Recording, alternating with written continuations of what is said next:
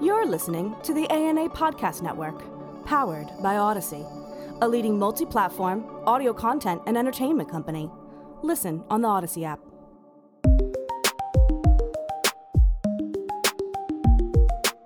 For Beyond Profit, a podcast of the ANA Center for Brand Purpose, I'm Ken Beaulieu.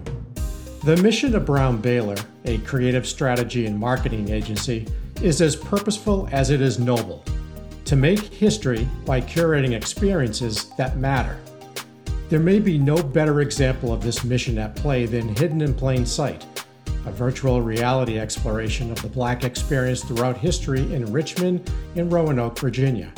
Produced by Brown Baylor, Feedback, and Root VR, the project highlights important sites that don't have monuments, that exist around corners and often under your feet. The goal is to change how residents and visitors alike see, experience, and understand the two cities. As founder and CEO of Brown Baylor, Dontrese Brown has long developed and delivered narratives that make history for clients, improve local communities, and serve youth.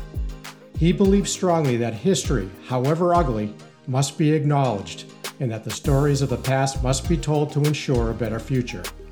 Dontrese joins me to discuss Hidden in Plain Sight, his advice to business leaders and marketers about taking on purposeful projects, creating an inclusive workplace culture, and more. Dontrese, welcome to the podcast.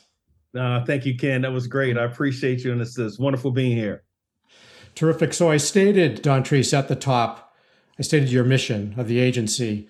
Just talk about what makes that unique in the industry and how it aligns well with your own personal purpose as a change agent. So, you know, it took us a, a, a little while to go through the process of identifying what our purpose is, our uh, mission statement, brand statement, and vision statement my partner and I, we always wanted to make sure that our work was doing something positive. We we wanted our work to really start to help the communities that we that we serve. And so when we when we landed on you know to make history because you know that's that's that's what our our vision part of our vision is to make sure that we're doing things and doing work that makes history and it could be historical work just within your institution just within your community just within your state, or it could be something even as big as the country or the world. But we feel like, you know, we have this audacious confidence that we want to ensure that we are doing things that make history. When we get to the part about curating experiences that matter, that's when we feel truly committed to the organization and the partnership the voices of the institution, whether it's from an agency standpoint, working with the client, or whether it's from a community standpoint, uh, doing some social justice uh, work within that community, allowing those voices to be heard. So basically, if you can just imagine being a curator for an art show and you're putting together these pieces that come from different backgrounds, different things, different artists, but the theme is how you tell the connectivity, tell the story, listen to those voices and narrative and narratives and how those actually help you produce something more meaningful, something that matters. Well, making history in and of itself seems like a monumental challenge. so I just have to ask, I mean, is it with the projects that you're involved in? Are they are they big, big challenges that you're trying to solve? Or maybe solve is not the right word. I think it's more of address. I, I feel like it's extremely lofty, but it doesn't mean that our partners big or small, from a client standpoint, don't have goals that make history within an organization, right? It could be as simple as just helping an institution rebrand or helping an institution rewrite their narratives or helping an institution be more focused on small community development social initiatives that are important to them or it could be you know an organization that's you know trying to get into a different market based on some of the research and where the company is growing to but we we sit in a realm again a, realm again of audacious confidence. So we like to tackle big things. A lot of times we don't know that these things are as big as they are until we actually get into it and start doing the work hence the arthur ashe boulevard initiative which i'm sure we'll talk about later. And even so much so with hidden in plain sight it was just something that i felt my team felt my partners felt that we were compelled to do. We didn't know how big it would be, but we knew it would have some type of impact. And so making history is something that, you know, I I hold very dear to my heart because as we start to do these projects and uncover these stories and and do social justice initiatives for any historically underrepresented group, I want to make sure that we're leaving a legacy, we're making some type of history with them. Why do you and your partners believe strongly that the path to a better future lies in the telling of stories of the past?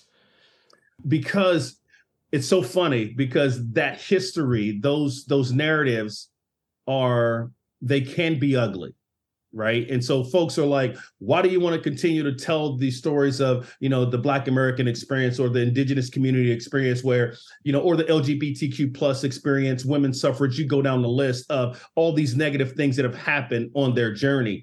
One i think it's important because the right narratives need to be told you know when you talk about the indigenous communities you want to hear from those individuals. You want to hear from those elders and and understand the true narratives. You get a different lens when it's coming from the experience of those that have experienced it. So it's important for these narratives to be told truly by those cultures that live those experiences. Now as painful as they are or as empowering inspiring, motivating as these stories are as well, what that does, it it it makes us acknowledge what happened in the past. I feel my team feels that the only way we can move forward collectively is if we together acknowledge the past, all the pain, all the suffering from those communities that need to tell those narratives. Those voices need to be heard those stories need to be told by them and however painful and and hurtful they are now we come to a situation to where we acknowledge that together. Yes those things happen. And this is why things are where they are today. But collectively with that acknowledgement how does it help propel us to a better society a better community a better world through those understandings and acknowledgement there's some history being made now, Dontrese, as you know, in the United States, and for all the wrong reasons, as states like Florida are limiting what students can learn about race and Black history. I have to ask, how do you wrap your head around challenges like this and find those rays of hope that are so important? Well, I mean, you know, it's it's really disappointing and it's really, you know, hurtful to see some of those things and hear some of those things and you know how, you know, from a political standpoint, uh, things can be guided specifically through that leadership. But you know, the inspiring thing is I don't have to ask for permission. We didn't ask for permission to do Hidden in Plain Sight, right? And so uh, we hope that this project inspires others to continue to do the same. Like if you see some things that are you know folks are taking away this type of education or allowing these types of things to happen that is not right for everyone those types of deal those types of things. We're in a world now to where we have the autonomy to do things and make statements. Those things that are not controlled by you know politics but at least are what but but gives you the ability to create opportunities within a a community and galvanize that community and, and create a movement of some sort to to go against some of those things. You know our, our, thing with hidden in plain sight there's a lot of avenues that we can see hidden in plain sight from a technology standpoint. Of course we can see that right? Uh, from a, a community development telling the narratives of historically underrepresented groups there's a lane for that as well. There's also a lane for corporate organizations in regards to uh, DEI initiatives and how you're training your senior leadership. And then there's this bucket of education. You know, we would love to get, you know, things like hidden in plain sight into our school curriculums so that there is an understanding of the true narratives uh, of what happened. And ironically, I was sitting with my son the other day and he was talking about the transatlantic slave trade, and they were calling it the triangle I think it was called the triangle trade. And I was telling my son, I said, no, it's called the transatlantic slave trade. He says, no, it's it's the triangle trade because it does, it's all about, you know, spices and goods and and those types of things. And I go, no, no, no, no, no, no, no, no. I said that that's that's that's partly true, but then there is a the the main thing is the selling and and transfer of a group of people, and that move the economy to this economic trade standpoint. So, you know, when you look at some of those things, the education of getting some of these true narratives in front of our, our students is extremely important. And so we haven't gotten any pushback for what we've done. Every time we've been in front of our public school system, our private school systems around Hidden in Plain Sight, our educators love it because it gives them two things. One, true education in regards to these narratives, but also from a technology standpoint, it gives them the ability to engage with the students where they are. How am I, from a Zoom standpoint, uh, going to engage my students around content? Well, if I can create a technical component, a technology component to where it reaches them where they are, and they can also experience it from a different way, that adds more engagement to my student population. It sounds to me, Dontrese, that this is all a mindset that despite the ugly history in the United States, you see opportunity for humankind. Is that correct? Totally without question. We have to, you know, there there is a a an African uh, an African symbol called the Sankofa bird, right? And it says that you you you have to go back to get something to move forward right? And so i feel like in order for us to move forward as a society we can't forget any of that, those things. All the community projects that i've been involved in that have failed wherever i have been that have failed is because there hasn't been an understanding of what was and the community felt like you don't understand why we feel this way or why we feel that way because you're not trying to understand and acknowledge what puts us in today's scenario and situation. So there is a tremendous amount of hope, but we have to look at it from the the perspective of that. What that hope looks like once we understand what happened in the past and how we collectively move forward through that. Let's talk a bit about hidden in plain sight just a, a fabulous initiative. How did this come about, and what are ultimately you hoping to achieve? Yeah, that's a great question. So it came about after the murder of George Floyd.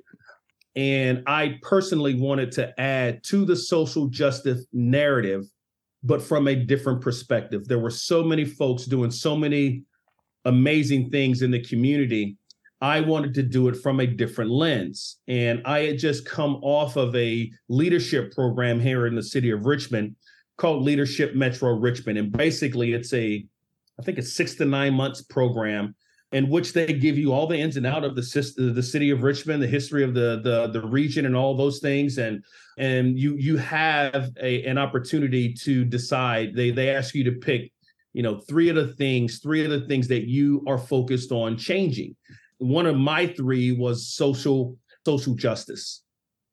And so I was within this group and we started to do our research around the city of Richmond and criminal justice reform.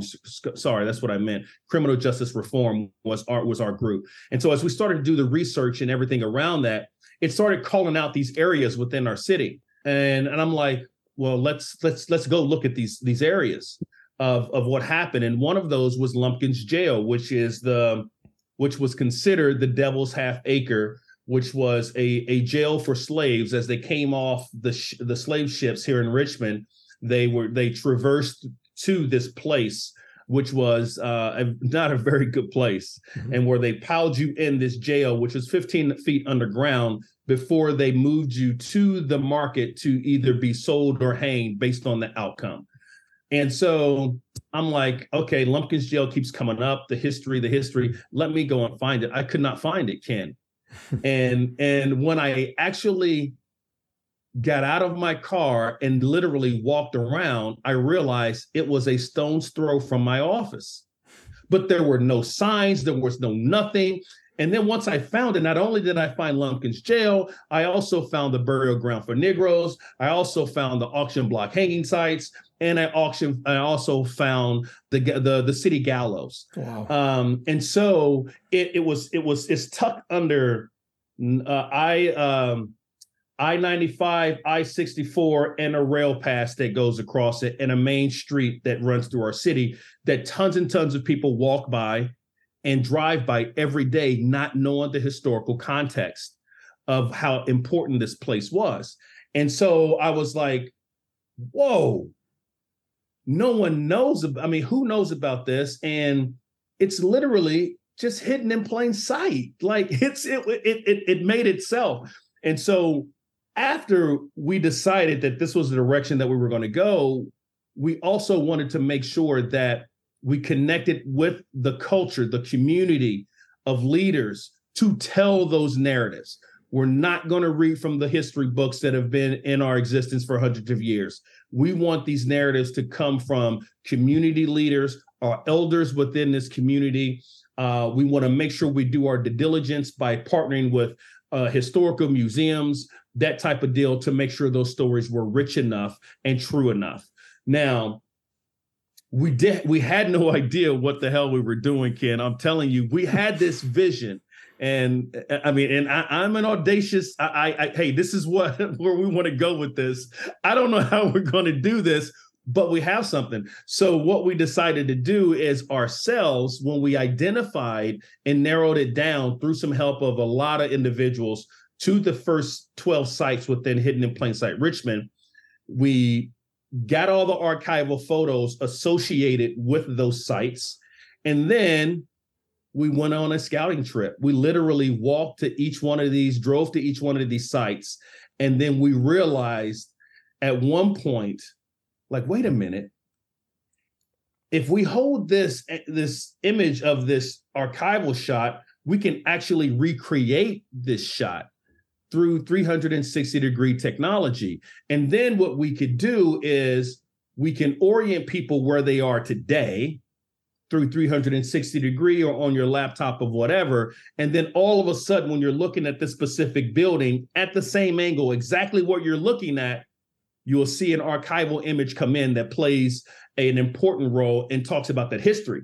And so then we were like, holy smokes all right. So then we were working with our CTO, David Waltenbaugh, and we were like, all right, can this be done? How can it be done? You know, what level and and and and you know, how how can we how can we really, you know, blow this thing out?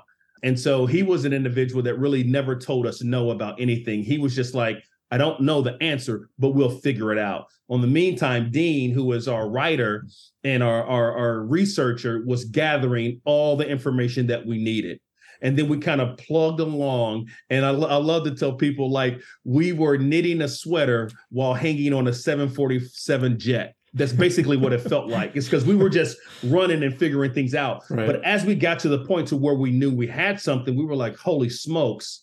So the underline of that is we always wanted this to be a free platform because we felt that it was important for everyone to have access to it. So we decided to build it out first from a web-based standpoint so that anyone in the world that had access to the internet could access the history of whatever city we do. Hmm. Then we said, let's move the needle a little bit and create an experience that was truly virtual from a VR standpoint. Because remember, this was all in the midst of COVID. Like no one was going out anywhere. And so we officially launched it in October of 2020 and it just got this groundswell of people like holy smokes this is amazing. And then we were just like okay so we have something here. How we're going to continue to push it so that we talk about every historically underrepresented group? Hello beyond profit listener. Is it possible to transform purpose into profit? You bet and it starts by downloading the complimentary BPP framework offered through the Center for Brand Purpose in partnership with Grounded World. Comprising belief, purpose, and pursuits, the framework provides all key stakeholders within your organization with a blueprint to drive innovation, culture, and communication. And if used correctly, It will unite the why of your purpose with the way of profit to drive growth and social impact. To learn more, visit ana.net slash purpose framework. And now, back to the show.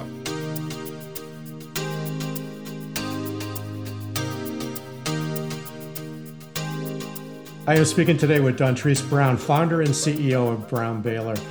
It's great, Dontrese, that there was this groundswell of enthusiasm around the project. Uh, around the project, but I do have to ask: Was it met with any resistance from anyone out there, or have you been pleasantly surprised by the reaction to date? I've been pleasantly surprised. Me and the team, not this hidden in plain sight team, the the team that led the Arthur Ashe Boulevard initiative had much more pushback than this. And here's my take on that, Ken. I think because it allows people to experience this at their own pace, in their own space, on their own time, and and and be able to allow them to digest it first and then be able to come out and say wow that was that was really bad or that's an amazing story that i had no idea about like holy smokes.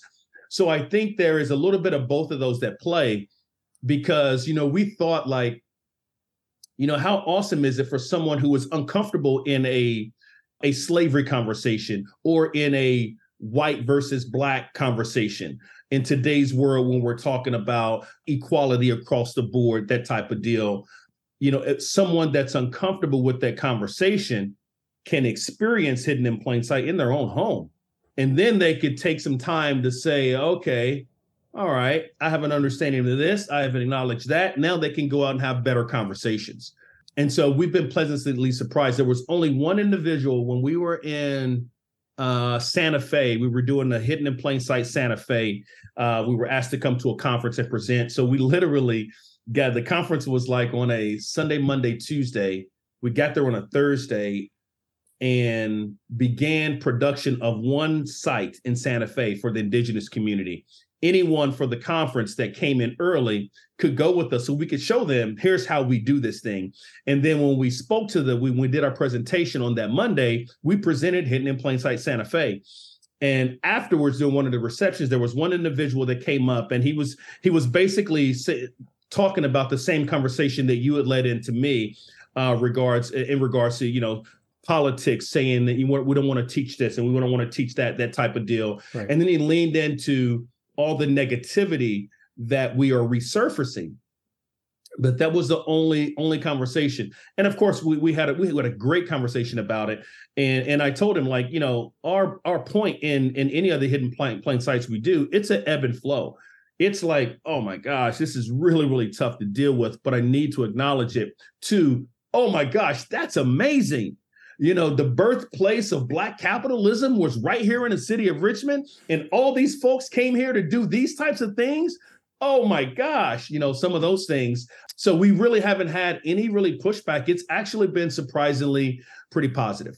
That's great to hear.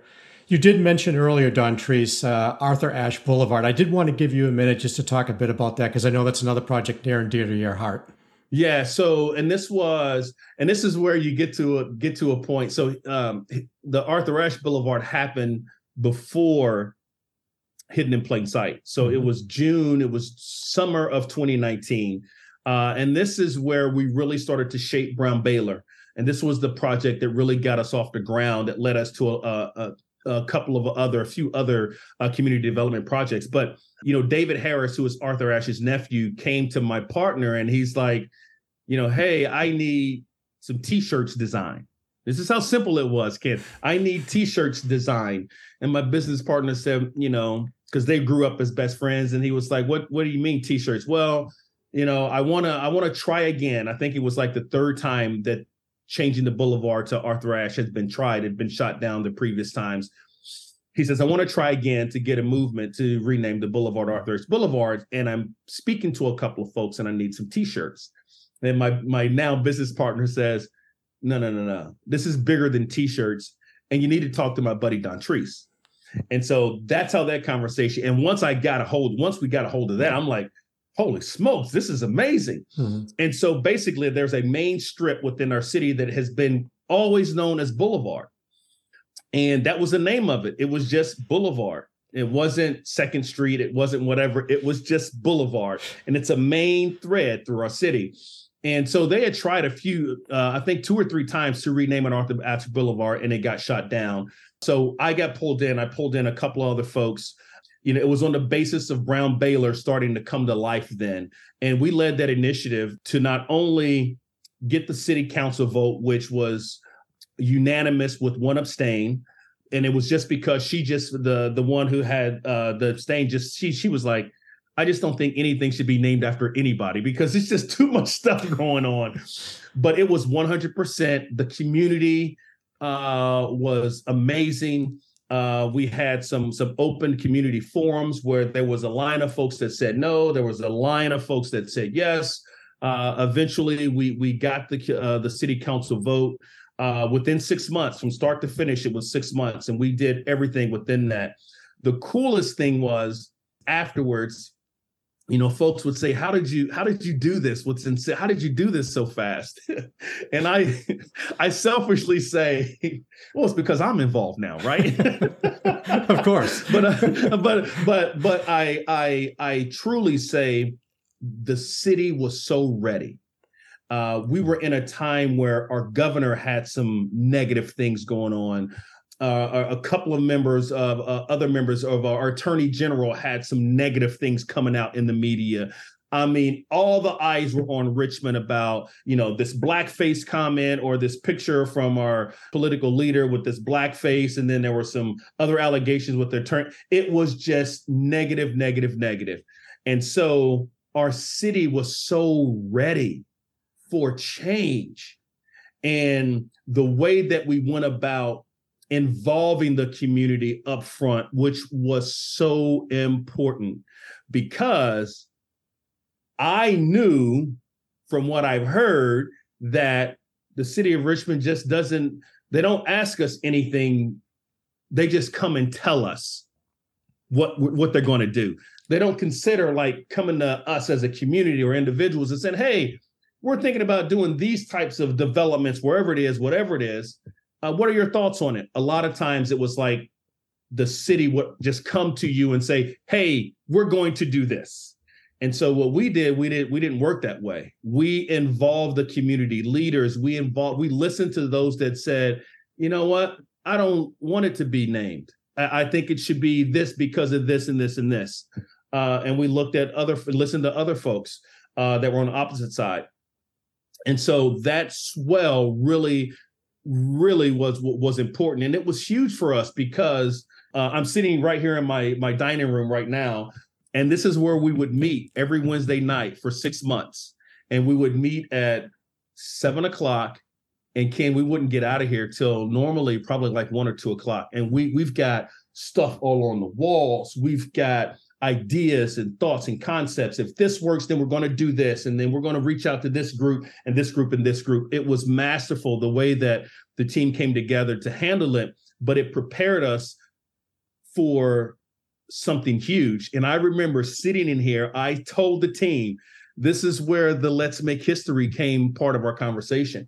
I said, we're going to make history with this project. Like our names will be forever attached to this project. And so I called one of my buddies who's a, an amazing photographer. And I said, I need you at my house every Wednesday at seven o'clock and stay as long as you want. But I need you to start capturing this stuff. Yeah. Because this is going to be huge. And every meeting we go to with city council, I want you to be there to take pictures. Every move that we make, I want you to be there. So we set the tone that this is going to be huge.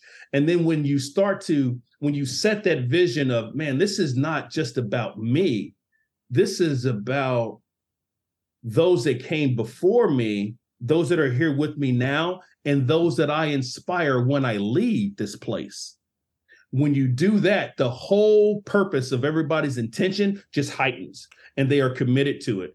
Uh, we couldn't pay anybody anything. I mean, we did this, Ken, just by, you know, blood, sweat, and tears, not to, you know, take anything from you know, our, our ancestors, but we just did this because it was something to do. Uh, so it's a huge project. And, you know, now when you're driving down, you know, 95 or 64 or any one of the off ramps and you see Arthur Ashe Boulevard, it's huge, man. And it, it's a, it's a great thing. After it got voted in, the mayor came to us and said, okay, now you've done this. So how are you going to do the unveiling? And again, we freaking had no clue. and then he then he throws in this caveat, and we have no money to give you.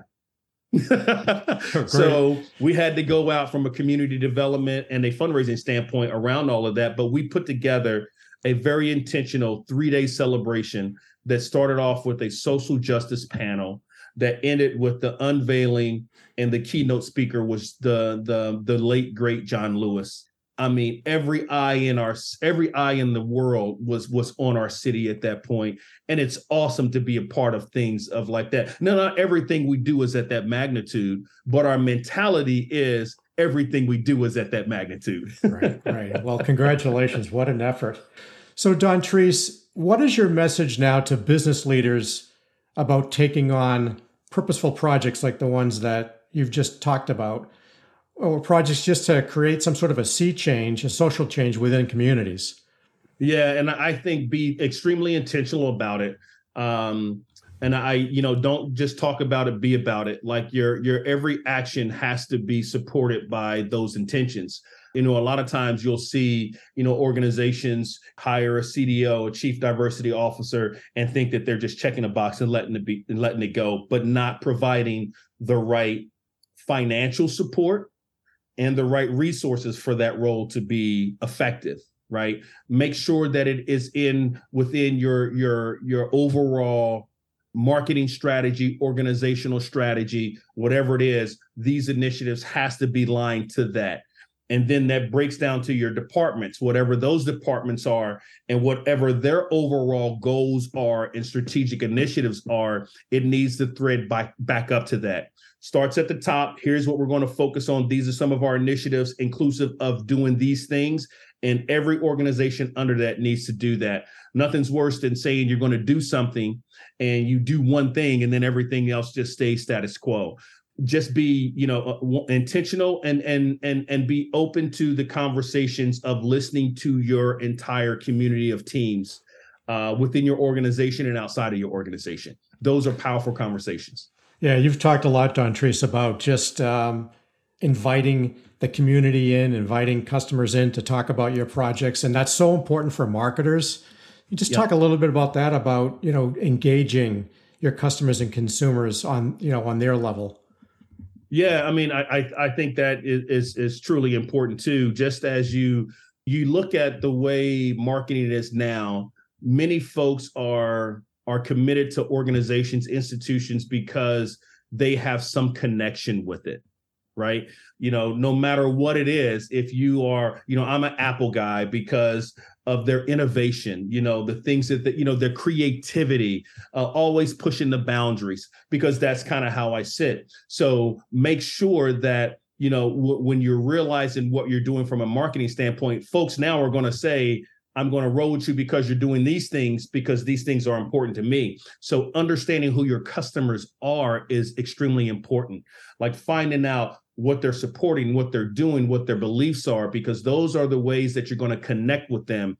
It's no longer just about that image of a brand it's about the actions of what the brand is is is truly doing that relates to and connects with individuals the emotional and personal connection to your customer is so so powerful. And understanding that dynamic is going to be the the critical point into your success. I would assume Dontrese you also believe in the thought that you also must engage your employees on any kind of initiatives like this any kind of community social impact issue. Can you talk about the importance of really having those differing perspectives and uh, experiences one of the things that I think is extremely important important is having an, a diverse community of individuals within your within your team, but specifically your leadership team, mm-hmm. because having those different perspectives also gives you it, it engages different conversations it also opens the door to different ideas. When you have different thoughts and different perspectives coming in, you're able to work collaboratively to get to a, a good spot. One of the best experiences I ever had was when I got my MFA from Savannah College of Art and Design. I grew so much as an individual artist there because it was a it was an international school. I I was meeting people from all over the world and the way that they would solve problems whether it's color theory or type treatment or image collaboration with the type or the way they went around solving problems or presenting ideas was amazing. And just being in this room or this environment where I'm, I'm digging into so many perspectives allowed me to become not only become not only a great creative designer but also it allowed me to be a great creative thinker and a better strategist and so having those conversations and dialogues with a diverse group of individuals only allows you to be better and it only allows you to provide better content to your client. Mm-hmm. What a great perspective. Lastly, Dontrese, you have said that committing to something greater than yourself is key to leaving a la- lasting legacy.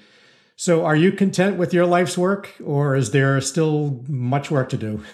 No, no, Ken, there is so much more work to do. And what's exciting is the individuals that I've been able to partner with and looking to partner with to help continue that. There's nothing that you can do alone, but there's so much to do when when you align yourself with folks that are committed to the same things and then you go out together because you know that the things that you are doing and trying to do you may not see in your lifetime mm-hmm. right? I'm with an organization that is committed to producing affordable housing. I'm committed to equality in education. I'm committed to workforce development, food scarcity within our cities, and redeveloping some of our communities. A lot of the initiatives that I'm working on now, I may never see the end result.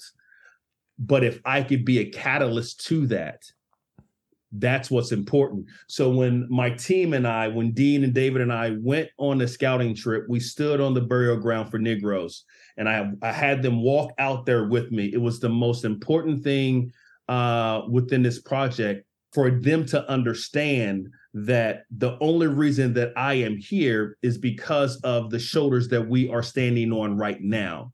So those individuals, their perseverance, their sacrifice, their determination and resiliency allowed me to be in a position to be where I was to create a project like Hidden in Plain Site. And that's the mentality that I'm moving with is I may never see it. I may not be here for some of the main things that I'm pushing for, but as long as I'm a catalyst to something that continues to push that and move that, then that's what I'm excited about. There's so much more work to do, but we're in a position to where there's so much hope for change that it's exciting to be in the space that I am now. What a great way to end this episode. Dontrese Brown, thank you so much for joining me on Beyond Profit, and I do wish you much continued success. Thank you, Ken. Thanks for having me. I appreciate you so much, my friend. To learn more about BrownBaylor, please visit brownbaylor.com. That's brownbaylor.com. And if you'd like to recommend a speaker or topic for this podcast, please email me at brandpurpose at ana.net. Until next time, thanks for listening.